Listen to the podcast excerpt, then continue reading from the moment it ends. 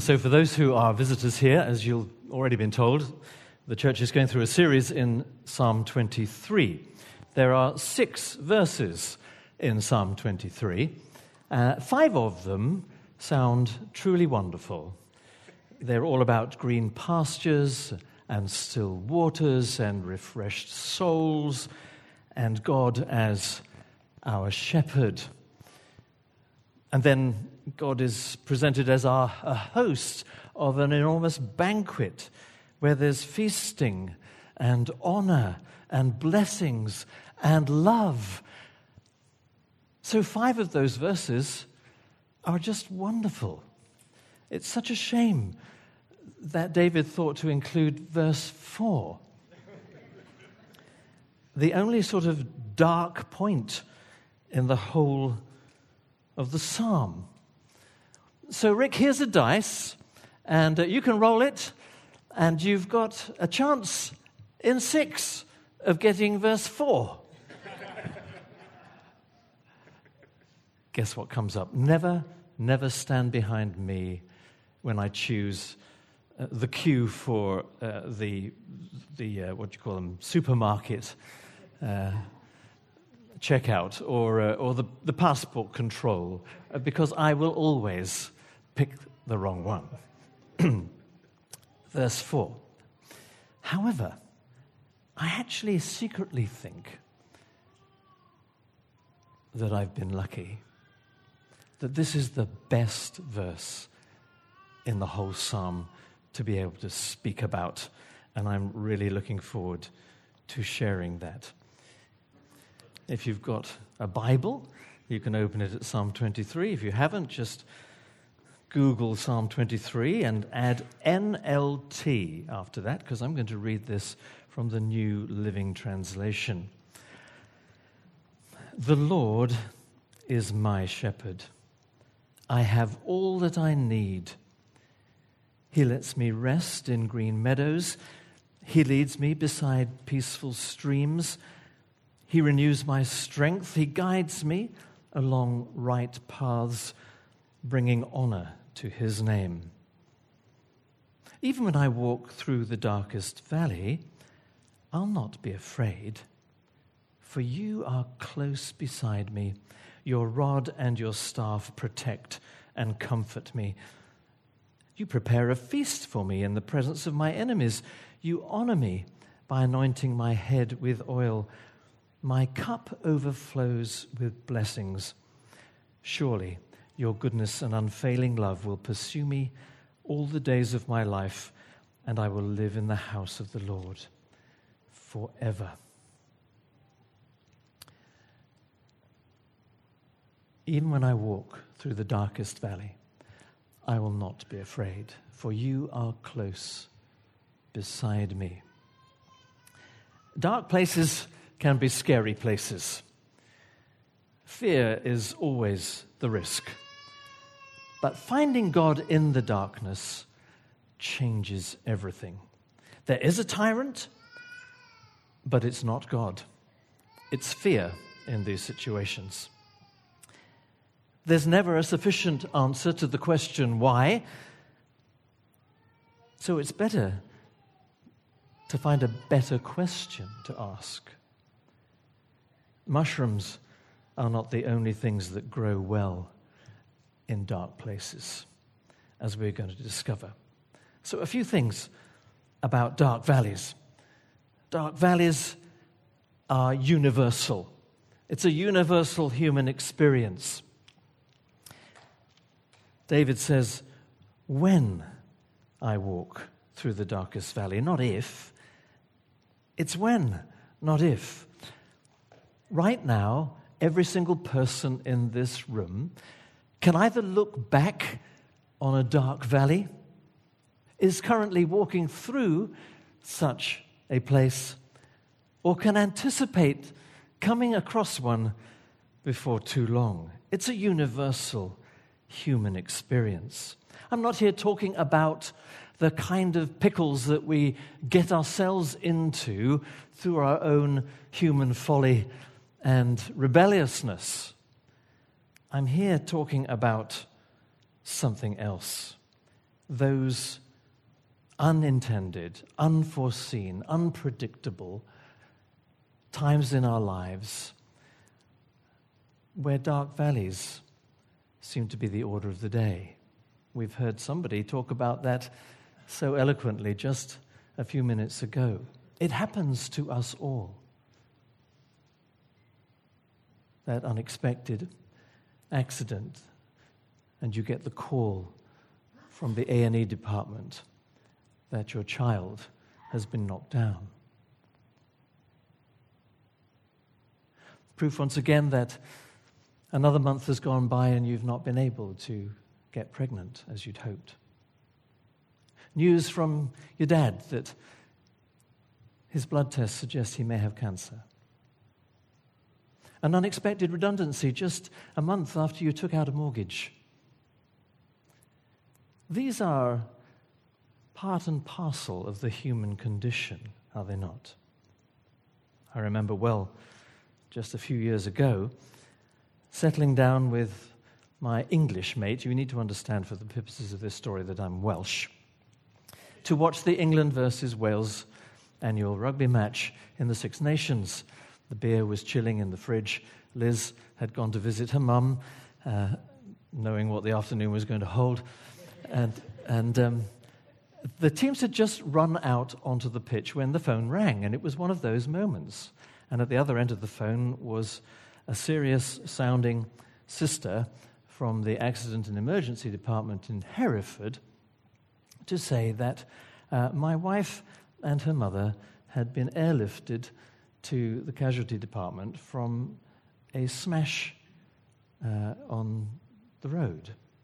Liz was in my car taking her mum out for the afternoon for a drive and a tea, and uh, at a junction had been hit in the side by a van at speed. The air ambulance had been called, she'd had to be cut out of the car. The telly went off. My mate said, I'll drive you. And we set off for the hospital, not knowing at all what we would find. It was one of those moments when you can feel the kind of icy fingers of fear begin to creep around your heart. Now, as you can see, on this occasion, the outcome was a joyous one. If you look carefully at Liz's left hand, you'll see a slightly crooked finger. Uh, that's just a reminder to us of that whole episode and of God's faithfulness and goodness. Uh, her mum was fine, and I even got a replacement car. Uh, to the good. But the outcomes are not always like that, are they? It's what we do in the midst of those times. It's what we can learn along the way that I want to explore with you this morning, just for a few moments. The tyrant who wants to get hold of our hearts at such times is fear. Will we ever get pregnant? Will we lose the house? Will my dad ever meet his grandchildren? Those sorts of fears that begin to creep in unwelcome, and we find ourselves asking the question why? Why would a good and all powerful God permit this sort of thing? Is he really there? Which of us hasn't had that thought at such times? Is he really there? And if he is, is he really good? Or is he a malign God? Or just a, an impotent God, unable to intervene. Let me play you a short YouTube clip with a chap called Chris Stefanick speaking. He's a, a, a Catholic evangelist, uh, and I think this is worth hearing. First one, please.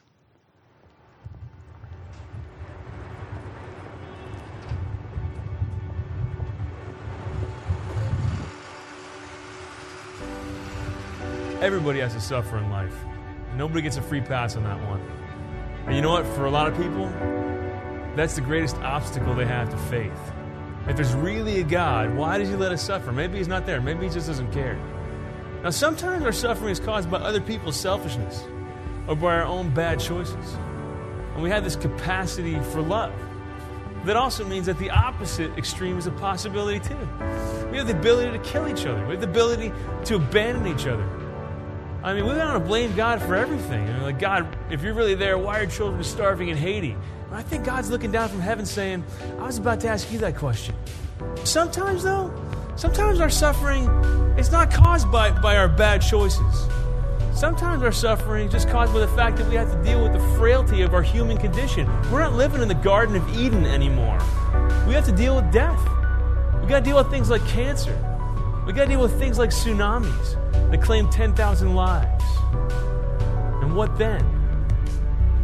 You know, a lot of times that, that kind of experience is what brings about not just that intellectual problem with faith, but that, that gut wrenching question why? God, are you really there? I think of Lazarus' sister Mary in Scripture after Lazarus died. She ran up to Jesus and said, Lord, if you were here, this wouldn't have happened. Now, there's good theological explanations for why a God of love would let us suffer. He doesn't cause us to suffer, but He lets us suffer, but only with a plan to bring about some greater good. Even if that's a good that we only see from the perspective of eternity. See, God's the author of life, and He knows how the story ends. And if He ties the whole story together, man, a good ending redeems every up and down and twist and turn that happens in every chapter along the way. You're the ultimate example of God letting bad things happen to bring about some greater good is the death of his son. He let Jesus die on a cross. That's not because he abandoned mankind.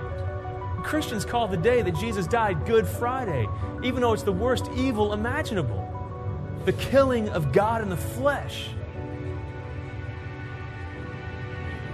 Yet we call it Good Friday because it's the source of the greatest blessing we can imagine Easter Sunday and our victory over sin and death and despair. It's because of Good Friday that we know that the grave doesn't get the final word. But you know what? All those theological explanations, they only go so far. You know, when you're experiencing profound suffering, you're not necessarily going to be thinking, well, Chris said God writes the story from beginning to end, sees the whole thing, big picture, blah, blah, blah. You know, no. Sometimes when you're in intense pain, that's all you could see. You know what helps me at a time like that? I look to the cross. See, the central image of Christianity is not a guy saying, hey, come follow me, and everything's going to be easy all the time.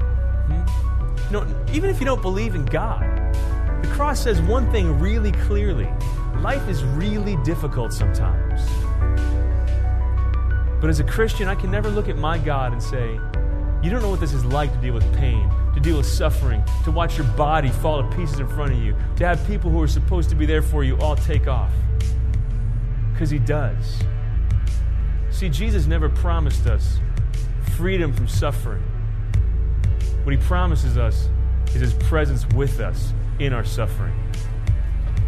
What He promised us is that because we can unite our suffering with His on the cross and offer up to God for the salvation of the world, is that pain can have a purpose what he promised us is the hope of Easter Sunday and that death doesn't have the final word.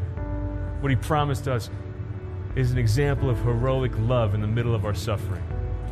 See, he didn't suffer so we wouldn't have to, he suffered so we'd know how to. So even when you're in those darkest moments of life, where you want to just cry out, God, where are you? You know where He is? He's on the cross right next to you, saying, My God, my God, why have you forsaken me? So you never have to say those words alone.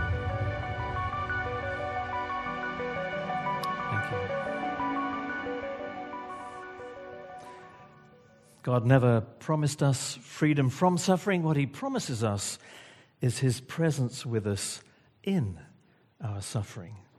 We get to find God in the darkness. And that, David says, transforms the darkness. We find purpose in the pain. So, if dark valleys are universal, they're also transformational. They can produce in us a new level of intimacy. One of the things I love about the 23rd Psalm is the way things change when you get to verse 4. Up until then, David is describing God as He. He leads me beside still waters. He lets me lie down in green pastures. It's He, He, He. But in verse 4, when He hits the dark valleys, it's you. It's you. These seasons in our lives have a way of sharpening our intimacy with our Father. Last Saturday, uh, I joined a group of people on what's called the Lakeland 3000s Sunset Challenge. Okay, so the, opportunity, the, the, the, aim of the day was to climb all the hills in the lakes um, between sunrise and sunset that are more than 3,000 feet. There's only four of them. It was a gorgeous morning. We hit the slopes at five o'clock in the morning, and it was already shirt sleeves weather. It was wonderful. There was a guide, but you didn't need him because from the bottom you could see the top. And the whole morning was like that. The first two peaks went flashing by. I don't think I ever made the acquaintance of the guide in that time. But then everything changed. The wind got up, a front came in, the clouds came down, the wind started to howl, and it rained and it rained for six hours. You couldn't see more than a few feet in front of you. I tell you what, I never let that guide out of my sight. I didn't want to find myself on striding edge, unable to see the guide, because I know what's on either side of that pathway. When the sun is shining and you're in overdrive, and all is well, we can sometimes get a little distant. We can sometimes get a bit remote, can't we? Thank God for those times in our lives which force us to find Him afresh, that close the gap, that bring us closer, help us discover why He's there. David says, Your rod and staff comfort me. I've often wondered about that part of this verse. The staff referred to there really is what we perhaps now see stylized for us in a bishop's crook, supposedly a shepherd's staff with a curled end, such that the shepherd could actually reach out and just pull that wandering sheep away from the edge of the precipice. That's a comfort, says David. That's such a comfort to know that I've got a shepherd who will do that in the midst of the moments when I can't see, when I can't hear the sound of the wind and the rain, the thickness of the cloud. I'm just putting one foot hopefully in front of the other, the knowledge that my shepherd is with me. And he has a staff. And he will use that to keep me He'll protect me. He'll guide me. Because He's right there in the midst of it, He won't let me slip. Excuse me. David understood for himself that dilemma. Sometimes we're tempted at such moments to let the why question, unanswered as it invariably is, become a cause of offense.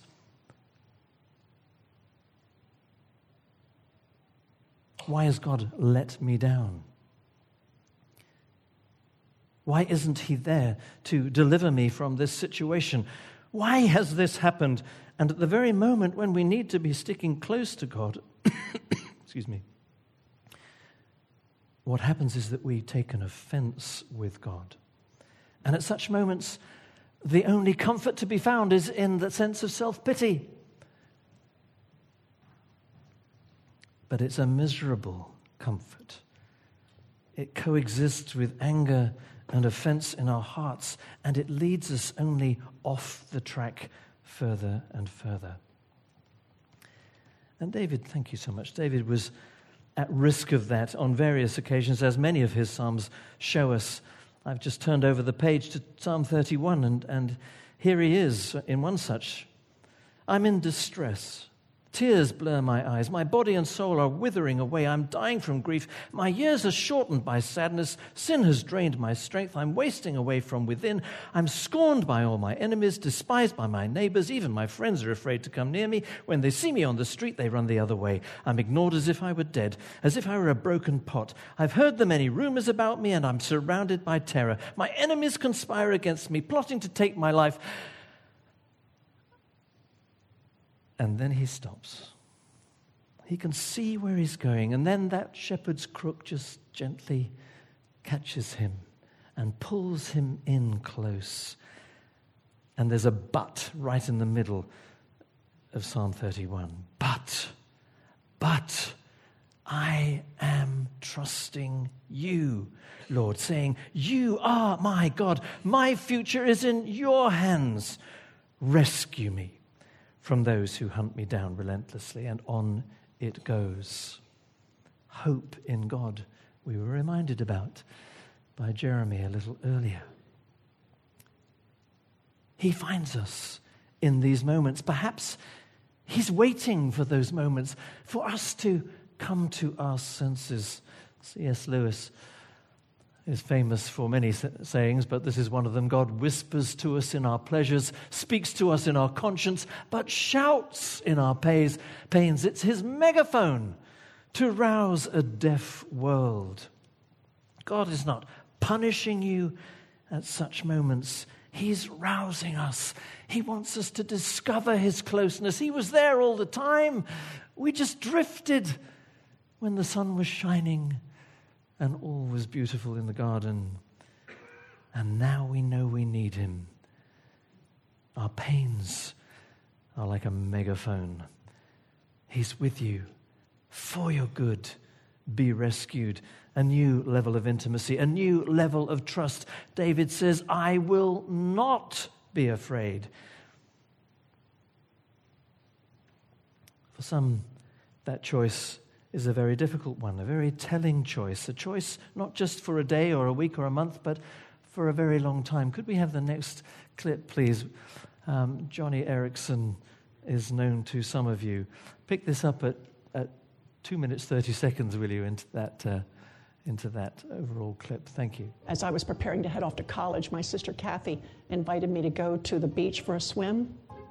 I swam out to this raft athlete that I was, I didn't even touch bottom, hoisted myself up onto it, and then took this really stupid dive into what ended up being extremely shallow water. I snapped my head back when I hit bottom, and it crunched my fourth cervical vertebrae, severing my spinal cord. There I was lying face down in the water, desperately hoping that my sister Kathy would please notice that I had not surfaced from my dive unbeknownst to me, her back was turned to me. She didn't even see me take that dive. But a crab bit her toe. And it so startled her that she quick turned around in the water to scream to me, Joni, watch out for crabs. And when she did, she saw my blonde hair floating on the surface. I was face down, ready to drown. She came swimming quickly, pulled me up out of the water. And I never, I never was so grateful for fresh air. She saved me.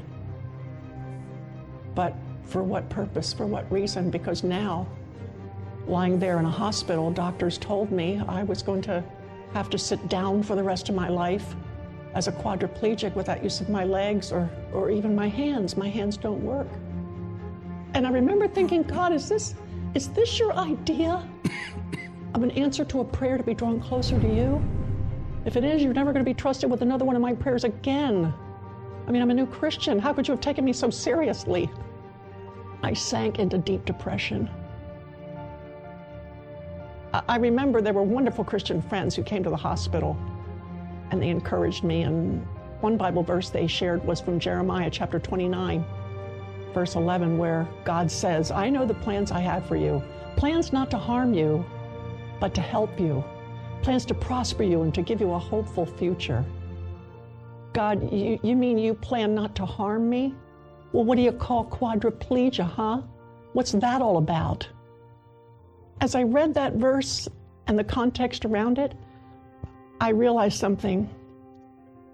that when God said that, he was saying it to his children who were being dragged away into captivity by, by the Babylonians. They were going to exile, they were going into slavery. They had decades in front of them of hard, awful suffering. And I began to see that God's plans for a hopeful future for me was not necessarily jumping up, dancing, kicking, doing aerobics, running, walking, getting back use of my arms and my legs. No. God's plans for me go far deeper, a deeper healing, a precious healing of the soul. Because as I was pushed into the arms of God every morning, and that's the truth, even to this day, don't be thinking I'm an expert at quadriplegia. But as it was then in the hospital and as it is today, every morning I wake up saying, Jesus, I can't do this thing called life. Please help me. Please show up. Give me your smile. Give me your strength because I can't make it through the day. And because I go to God with that earnest dependency and, and requirement of His grace every single day, I take that back. No, every single moment, I experience the sweetest, most precious, most intimate union with Jesus Christ. So in Jeremiah 29, when God says He won't harm us, doesn't mean the body, doesn't mean our circumstances. He's not going to do anything to harm our soul. Yes, our body may get harmed, but it will somehow serve to enrich our soul. In closing, let me just say that quadriplegia, 46 years of it, that's a long time. I deal with chronic pain.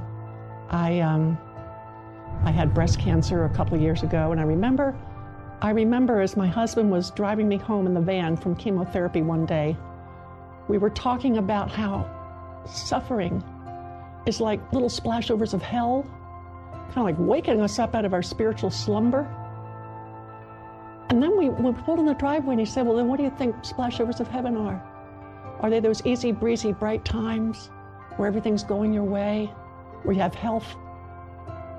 And we said, No. Splashovers of heaven are finding Jesus in your splashover of hell. And to find Jesus in your hell is ecstasy beyond compare. And I wouldn't trade it for any amount of walking in this world.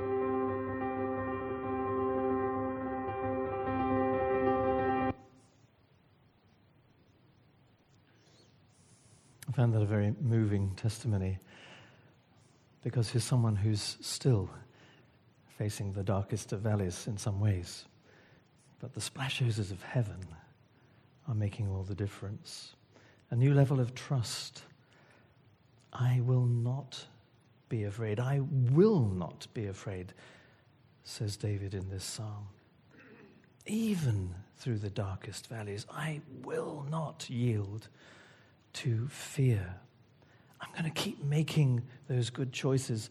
Some of you will recognize David Watson. This is an old picture of someone who was a famous evangelist when I was a student that long ago, okay?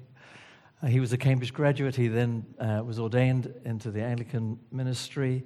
Uh, shortly after that, he moved to York and took on a church with just a half a dozen or so uh, elderly folk in it, uh, St. Michael the Belfrey, right next door to the, to the, Minster in York, and built that church, as you, some of you will know, uh, until there, it was a thousand strong.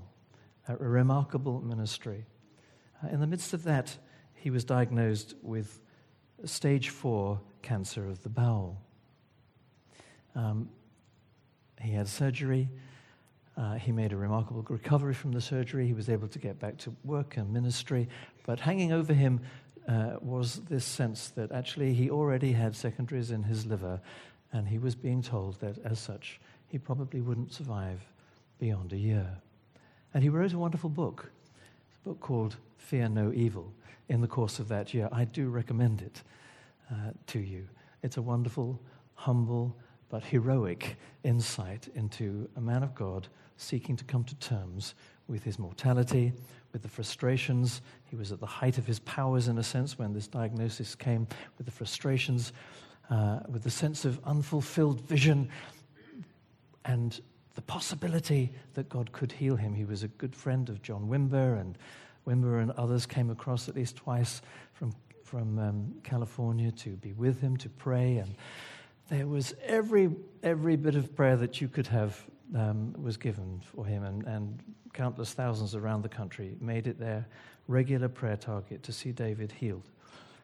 This is a wonderful book, and he wrote the last chapter of it just a week before he went home to glory. In one chapter of that book, he describes the process from which he moved, from, in, by which he moved from being willing to go but wanting to stay, to the point where he was willing to stay but looked forward so much to going to be with his Creator. It's a wonderful, wonderful journey. It's the same journey that Paul describes uh, in some of his writing. I recommend it to you. I remember the very first patient that was assigned to me as a very callow medical student. Um, her name was Sarah. She was 10 years old. She'd been brought to the big London teaching hospital where I trained because of a specialist unit there. Her home was in, it was in Guernsey, but uh, she, she had a liver cancer, primary cancer in her liver, that was killing her at the age of 10. And uh, chemotherapy was in its early days then, and she came to our hospital and the ward that I was working on and was assigned to me. She was a fearful, anxious girl, understandably. Her parents were way away um, only able to visit at weekends and so on. She was put in a bed next to a delightful, gracious, godly uh, nun who was there for a mastectomy, again for malignant reasons. And this uh, nun led Sarah to the Lord over the next week or so, the early weeks of her, of her chemotherapy. And Sarah was transformed by the love of Jesus absolutely transformed. So much so that people would come from all over the hospital, uh, students as well as doctors and nurses, just to sit at her bedside and drink in the confidence of this little girl who was hoping to be healed, but happy to go home to her newfound Good Shepherd. She lasted many, many, many, many more months than she was predicted, and I was no longer working on that ward when eventually she died. But I met her mum in the corridor a week or two after she passed away uh, and said, Describe what happened. And she said, Well, Sarah fell into um, a coma towards the end, and for two days uh, she didn't open her eyes, lift her head off the pillow, or say anything. And then she said, We were all gathered around the bedside. Uh, Sarah had a, a brother and a mum and dad. When she opened her eyes and sat up, and she looked us all in the face and she said, I'd like to lead us in the Lord's Prayer. Now, she hadn't spoken for two days. And she, as clear as anything and word perfect, she led them all in the Lord's Prayer. And then she let her head fall back on the pillow. And she looked across to the door. She was in a side room, looked across to the door. And she said to her family, Ah, here he is now. And she reached out her hand and went. Just like that. I've never forgotten that. Firsts. That was the first time I'd seen someone die. And firsts leave an impression, don't they? But it brought home to me that there's nothing to fear here. There's nothing to fear here. If God will heal us, let him heal us. Yes, let's reach out for that a new strength in weakness, a new passion in prayer. I had so much to say, but I'm going to have to cut it short. Let me just end with this. I don't want us to be passive in the face of crises of this order. I want us to learn a fresh passion in prayer. I don't want us to be intimidated by the size of the challenge because Jesus gave us every reason to think that prayer makes a difference. I think it was William Temple who said, When I pray, coincidences happen, and when I don't, they don't. Prayer does make a difference. Paul said to the Christians in Ephesus, didn't he? When you're in the midst of a spiritual battle, what you need to do in order to stand is pray. Pray for me, he said. Pray for each other. Pray, pray. And when you've, when you've prayed, pray some more. a fresh passion in prayer very often emerges as a result of times in the dark valleys. How shall we pray? Is there a guarantee that God will answer our prayers? How do we handle it if He doesn't? Here's a final clip in which Amy Orr-Ewing seeks to answer that question very briefly. Thank you. Thank you so much, Amy. We're going to dive straight into some questions, and thanks to you all for making my job uh, easy by sending in so many uh, good questions. So, we're going to jump straight to the top vote getter on Pigeonhole, and that is why is it that God sometimes intervenes to end suffering and other times he does not?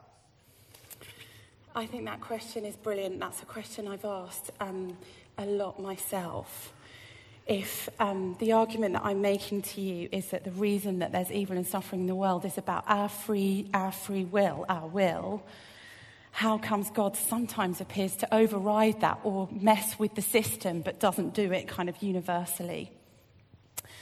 And I think for Christians, um, the answer to that question is rooted in Jesus' teaching about the kingdom of God. Jesus taught that in him, as he entered history, the kingdom of God had arrived on earth. But he also spoke about God's kingdom as something future. One of the things I didn't have time to touch on was that the Bible looks at suffering through the lens of the past explanation, but also through the lens of the future. That there will be a day of judgment, that there will be a day of reckoning when all things are made right. And at that point, when there is a day of judgment, God will wipe tears from our eyes. There's a promise of, of ultimate eternal comfort. I don't know if you've ever wiped tears from someone's eyes. I did it yesterday. My 10 year old was crying because he hadn't made a particular sports team he wanted to be in. Big, fat, gigantic tears pouring down his face.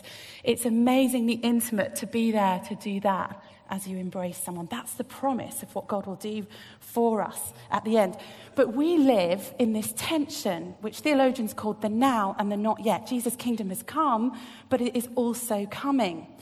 So, where we see miracles, where we see divine salvations and interventions that deliver us or rescue us in some way, those are the future, that promise, that reality of eternity where all is well breaking into the present.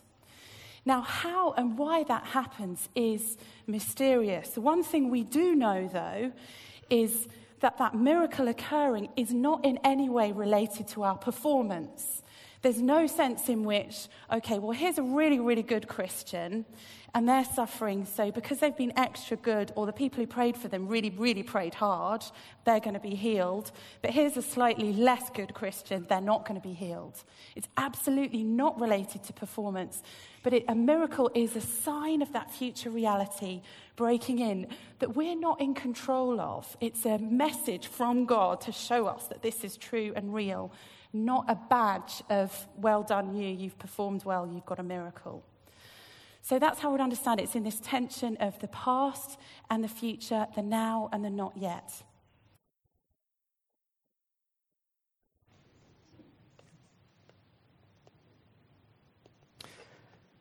So suffering is universal, dark valleys are universal.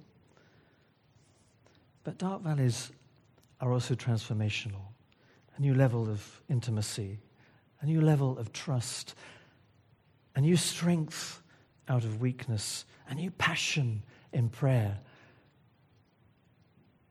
And I just want to end by saying dark valleys are generally not interminable, they are temporary. They are seasons of opportunity in which we prove the faithfulness of God and grow in depth, in faith, in character, in humility, in understanding, and the capacity to walk with others. People don't join to our polish, they join to our pain.